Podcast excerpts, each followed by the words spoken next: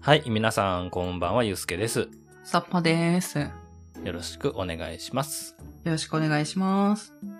えー今回からですね、またはい新しくシリーズを喋っていこうと思うんですが、はい。まあ、前回なんかでも言ってました通り、カメラの話なんですよ。うんうんうん今回からね、聞いた方のためにもう一度補足しますけども、うん。はい。この藤子不二雄先生漁師っていうのはとても、うん、あの、カメラがお好きでですね、うん趣味という域をもう超えてるんじゃないかというぐらい、こう、打ち込んではるわけですね。うん。うん。で、えーっと、カメラに関わるお話も作品の中に結構出てて、はいはい。割とそのあたり、あの、作品のキャラクターの口を通してね、こう熱量が伝わってくるというか、 うんうん。やっぱりね、お好きなんだろうなといはうのがね、こう読んでてもわかるんですよね。うんうん趣味人としての藤子不二雄っていう形で、えー見逃せないのがカメラということで、で、サッパさんもね、思い浮かぶと思うんですよね。例えばドラえもんとかでもカメラ系の道具結構ありますよね。うん。はいはいはい、ありますね。なんか思い浮かぶやつありますうはい。やっぱ、着せ替えカメラとかね。ん、そうだね。はい。あとあと、なんかあある、の、あれ、ミニチュアになるやつって、ミニチュアカメラ。な、なんていう名前ですかあの、撮ったものがミニチュアになるってやつとかもありますよね。あれはですね、えーポラロイドインスタントミニチュア製造カメラ。ちょっと長いんですけど。あ、めちゃくちゃ長かった。 はい。ゃ。あの、のび太の新恐竜でも登場しましたよね。はいはいはい。で、これね、あのーいわゆるリスペクトみたいな面もあって、のび太の新恐竜のこのカメラはね、うんうん。あの、アニメ、今、テレビ朝日でやってるアニメの第1話がですね、うん。えー夢の街のび太ランドというエピソードで、うんうん。あの、初めのお話、ドラえもんが登場する話じゃないんですよ。うんうんまあ、初めからもうメンバーの中にドラえもんはいて、うんうん。うんうん。ある程度、まあ、してからスペシャルとかでね、あの、初登場の話が出てくるみたいな感じだったんで、はいはいはいまはあ、い。 1話目はね、夢のあるお話をということで、夢の街、のび太ランドっていうのがあったんですが、はいはい。それが、えっと、まさにこの、えーインスタントミニチュア製造カメラうん。のお話で、のび太の街をいろいろみんなで撮るんですよね。うんうんでミニチュアができて、うん。うん。道具で小さくなって、自分たちだけの街を作ろうみたいな。うんうん。で、子供たちみんなで遊ぶというね。はい。そういうお話だったんです。うんうんなので、あの、ドラえもんの中でも、えーこのカメラっていうのはとてもね、こう印象的に使われてきてると。うん。ううん。ん。ちなみにですね、はい。えードラえもんだけで、こう、まず絞りましょう。うん。カメラアイテム、カメラの秘密道具、全部で23種類もあるそうです。あそんなにあるんだ。うん。おーさっきのね、着せ替えカメラ、それからね、インスタント、はいミニチュア、製造カメラ、うんうん。あとはですね、面食いカメラっていうのがあって、ほう、はい。あのー、なんていうの、面食いなんですよね。今面食いって言うんかな あー、はいはいは見た目のね、こう、いい人しか映してくれないっていうね、カメラに性格があるという。いはい。ほー。えのび太はちょっとね、こう、間の抜けた顔してるので映してくれないとかね。なるほどな。あとは、えっと、そうですね、6面カメラって言って、はい。撮ったものの、6面ってね、ね、右左左右上下背面ってあるじゃないですか。はいはいはいはい。正面から捉えるだけで、こう、6面の写真が撮れるというね。うーん。カメラであったり、あとは映したものがバッジになるね、ラ。うんうんうん。カメラ。さっきのミニチュアのやつに似てますけどね。はい。そんなんがあの低学年向けのエピソードにね、楽しい道具として出てきたりとか。うんだからカメラっていうものをこう見ただけで、ファインダーを通すとこうちっちゃく見えるじゃないですか。うん。うんうんうん、そうですね。それがそのまま出てくるっていう仕組みにしたり、うん。ね、着せ替えカメラなんかはこの被写体に向けてこうファインダーに書いたものをこう合わせるとね、重なって見える。それが現実に影響するみたいにこうしたりとか、は本当にこのいろんなこの、ね、の不思議成分っていうのを足して、面白い話を作る、まあ天才だなっていう感じはしますよね。い。うーん。うん。だからカメラという、なんやろ、存在が夢のあるものやっていうふうにこう思わせてくれる子供たちに。うん。っていうのはこの作者のね、あの F 先生がそれだけやっぱカメラにこう打ち込んでたというか、はいはいはいは愛を感じるというね。い。うん。で先日ね、えー取り上げてた「キテレツ大百科」のシリーズでもね時間を超えて撮影できるカメラとかね出てましたよねうん。それでですねえーっと、カメラが大好きな F 先生ですがはい。ついに、えっと、カメラをメインに扱う短編シリーズも書く時期が訪れたんですね。あーはいはいはいはい。この番組でもね、取り上げてました、大人向けの SF 短編ってあったじゃないですか。はいはいはい、ありました。少年向けだけじゃなく、大人向けの作品を書くようになってきた時期の、はい。えー中にですね、こう短編なので基本的に1話完結なんですが、はい。その中に、なんて言うんだろうな、こう連作っぽいというか、うんうん。一つ一つは独立したお話ではあるものの、こう、同じ登場人物が出てきたりだとか、うんうんうん。こう、世。界観がこう、同じだな、これはって、こう、読んでたらわかるというか、うんうんそういうシリーズがあって、えっ、と、カメラシリーズって呼ばれたり、うん。はい。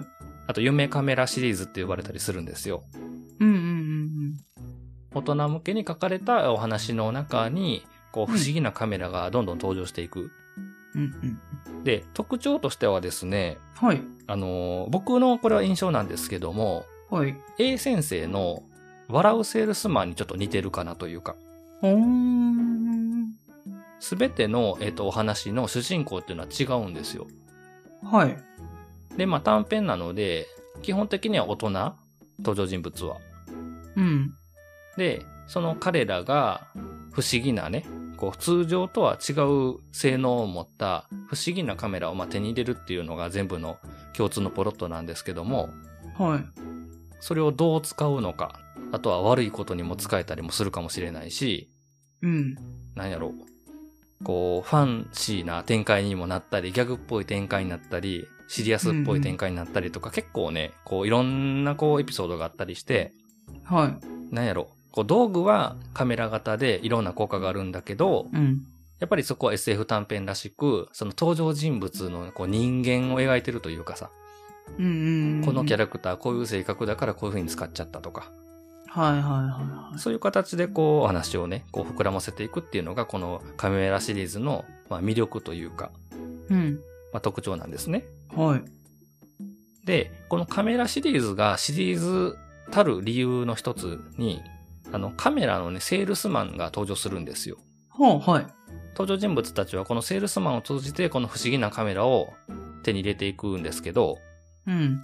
彼がですね、えっとね、ヨドバという名前のうん。青年なんですよね。はい。非常に藤子っぽいこのお名前ですけども、はい。ヨドバの後に、あの、詩をつけて呼ばれるんですね。ヨドバ氏と。はいはいはいはい。そうすると、あの、ヨドバシカメラのヨドバにうんうんうんうねん。、それが、あの、名前の由来っていうのがよくわかる。うんうんうんちなみに、あの、ヨドバシカメラはカメラ専門店だったんですけど、今ではね、大きな家電量販店にうん。うん。規模が上がってますけどね、もともとカメラのお店だったので、ヨドバシカメラという名前になってるようです。はいはいはいうんはうんうん。で、このね、ヨドバさんなんですけど、まあ、ヨドバシなんですけど、い。うん。実はサッパさん目撃しております。うんあのね、スタンドバイミードラえもん2という映画に、はい。名前がね、中目黒っていう名前に変わってるんですけど、はい。あの、大きな白目のね、未来からのセールスマンっていうのが一瞬登場してるんですよね。あー、ほんほんはいはいうんはうんい。うんうん。あとはですね、まあこれは例えばゲーム作品とかでね、こうドラえもんとかが、こう、ファミコン、スーパーファミコンとかね、Wii とか、いろんな、えーゲームになってるんですけども、はい。そういう時に、あの、ショップ店員の存在があるゲームだと大体、あの、このヨドバがおります。ショップに。うーん。セールスマンなので。はいはいはいはい。うんうん。っていう感じで、こう、サブキャラクターでありながら、こう、出るとこには出てるっていう感じなんで、うん。このカメラシリーズを、あの、知らない人でも、もしかしたら、この人、ヨドバのことは知ってるかもわかんないですね。うーんあ見たことあるって。なるかもわかんないですね。はいはいはうん。で、このヨドバっていうのが、ヨドバシっていうのが、えーいわゆる、まあ、ドラえもんでいうところのドラえもん的ポジションい。はい。現れて、何、一般人に不思議な道具をくれるというね。うんうんえそしてですね、短編作品の連作という形で発表されたこの一連のえシリーズですけども、はえい。全部でね、9本の短編からなってます。はいはいはいはで、1981年から、これ多分ビッグコミックかなビッグコミック系列でおそらく、えー掲載されたっていう風に資料には載ってるんで、い。うん。えー順番に、えータイトルを言っていきますけども、はい。タイムカメラ、うん。ミニチュア製造カメラ、うんネブミカメラ、うん。うん。動録スチール、うん。夢カメラ、うん。コラージュカメラ、うんうん視界鏡、うん。うん。牛の国カメラ、蚕の客。はいはいはっていう、えー9本の、まあ、作品群からなってるんですね。い。おー、はい。でもこれは、まあ、あの、今後ね、えー一周ずつ取り上げていこうかなと思ってるんで、詳しくはまた触れるんですけども、うんまあ、名前だけでもね、あの、タイトルがカメラの名前になってて、えどんなカメラかいなとね、うん。夢カメメラってなんだろうとかね、タイムカメラってなんだろう、牛の国カメラってなんだろうとかね、うん。まあ、ちょっと気になる、えーものが続いてると思います。はい。で、えっとね、僕これちょっと本当にあの、これちょっと詳しい分野ではないので、また聞いてる方の補足を待つ形にはなると思うんですけども、はい。この夢カメラシリーズっていうのはドラマ化されてるんですね。あー、はい。実写の。はいはいはいはでこちらがですね、藤子不二雄の夢カメラというタイトルで、あの、オモニバス形式で放送されていましてですね、1986年、い。うん。月曜ドラマランドという枠ではいはいはい。放送されてたもので、うん。なので、あの、テレビ中心でね、藤子作品に触れてきた方の中には、えっと、夢カメラ、このドラマシリーズの方で印象になる方もいるかもわからない。うーん。で、僕はこの、えー作品を見たことがなく、はい。 VHS とかでリリースされてるのは知ってるんですよ。うんうんなので、それをね、入手すれば見れるかなと思うんですが、ちょっと見れてないんですね。うん。うんうんうんなので、いろいろこう資料とかいろいろ見た中でのちょっと知識になるんですが、うん。はい。基本的には1話完結で、うん。 5話編成とかだったかなうーん。ただ、えっとね、原作と同じ話ではないものもあったみたいですね。あ、そうなんだ。へえ。んで、どちらかというと、なんていうのかな、この当時のアイドル女優さんたちがこう主演するようなアイドルドラマ。マというか、よくある、今でもあるじゃないですか。はいはいはいはい。っていうタイプのお話だったように、えー思い、思いますというか書いてあります。へうえ。ん。えっと、小泉京子さんとかね。ああ、はいはいはあとは、で南野陽子さんとかね。ちょっとピンとこないかもわかんないですけど。 いはい。いや、わかりますわかります。わかりますはい。とか、そのあたりの方とかが、こう、荻野目洋子さんとかね、こう、うんうん名前を連ねてますね。中山美穂さんとか、へえ。うん。ちょっと。っとね、見てみたいですよね。うん。そんな形でですね、えっ、と、藤子不二雄作品全体で見ても、こう、作者の、はいそ。の、こう打ち込んだ趣味っていうのが強く反映されてて、はい。こんな感じで皆さんのね、こうお茶の間の親しみやすい月曜日の時間帯に、うんこう当時。時のね、人気のあったタレント、タレントさんとか、女優さんとかを使って実写もされてて、はい。わりかし、だから存在を知ってる方は多いんじゃないかなというところを、えー来週からちょっと原作をね、なぞりながらご紹介できたらなっていう感じです。はい。なるほど。んうん。あ、あと一個、もう一個思い出した。えっとね、はえいっ。とね、えっとね、ワウワウで SF 短編をはい。実写ドラマにしたシリーズがあったんですよ。これ多分一番新しいやつだと思うんですけど。ええ、そうなんですかの中で、うん、あったな、見たな、あのー、えっとね、えっとね、ちょっと待ってよ。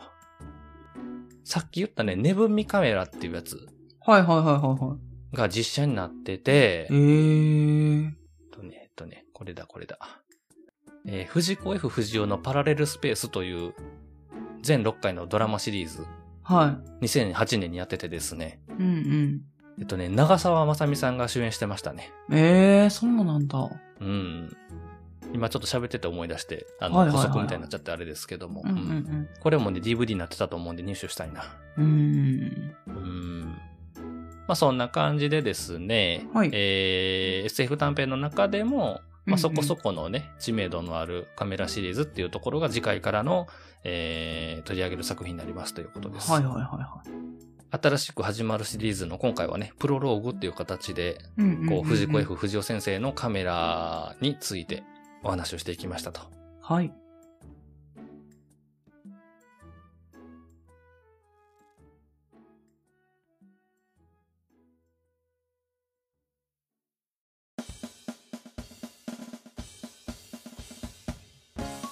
はい、エンディングです。はい。え藤子 F 不二雄のカメラシリーズということで、はい。こう調べてみるとですね、割といろんなところでね、取り上げられてドラマになったりとかうん。もしてたっていいうのが分かったんで、うん。はこのね、配信というか、あのー番組やるにあたって紹介したいなと思いながら読んでたんですけども、それで新しく知れたことも結構多いい。うん。シリーズではあります。うん。で、最後ら辺にちょっと僕が思い出してね、急遽、あの、収録中に調べて足したという、あの、ワウワウ。ウでやってたやつなんですけども、うん。えー2008年ですね。だからこれが多分一番 SF 短編の実写化としては最近なのかなっていう印象ですけども、うん。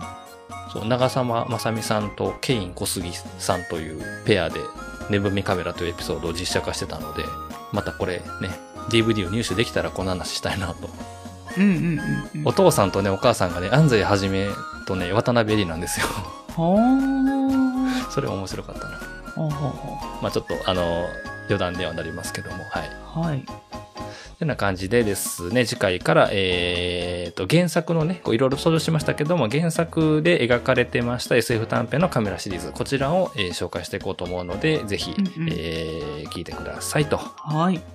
では、えー今回も終わっていこうと思います。えー少し不思議ないと、この番組では皆様からの感想、反応、藤子、藤尾作品への愛、等々、えー募集しております。宛先の方、サッパさんよろしくお願いします。はい。メールアドレスは fushigi7110.gmail.com。ツイッターのアカウント名は少し不思議ないと。ハッシュタグはハッシュタグ不思議な。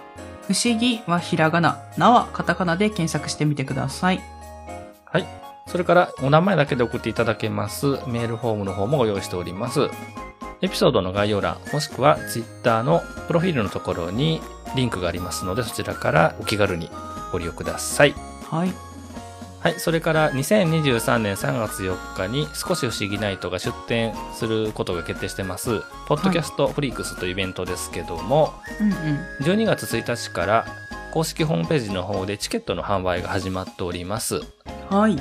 皆様にね、直接お会いできる貴重な機会になるかなと思いますので、ぜひぜひ遊びに来てください。はい。こちらの方もえー概要欄の方に公式ホームページと Twitter の方を貼っておきますので、最新情報の方はそちらをご確認ください。はい。というわけで次のお話でお会いしましょう。さようなら。